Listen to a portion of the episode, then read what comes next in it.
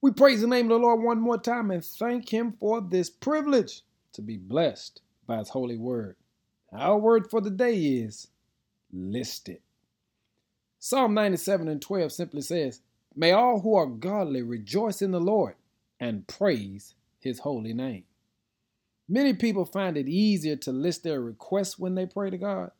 Often, this reflects something of being outside of a habit or the heart of gratitude. The psalmist wrote these words as a response to the generosity and the goodness of the Lord. Do yourself a favor.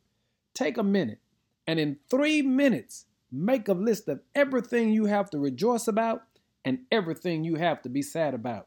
Here's what you're going to discover you have more reasons to praise the Lord than you do to be sad. But so often, many people will spend a whole day in a dump, a whole week being sad, a whole month being depressed, and a whole year being other than thankful. I'm saying to you today, make your list and then respond accordingly. The psalmist says, May all who are godly rejoice in the Lord and praise his holy name.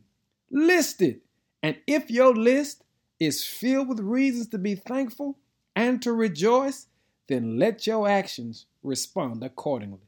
May all who are godly rejoice in the Lord and praise his holy name. Hey, family, list it and then give God the glory. In Jesus' name, amen.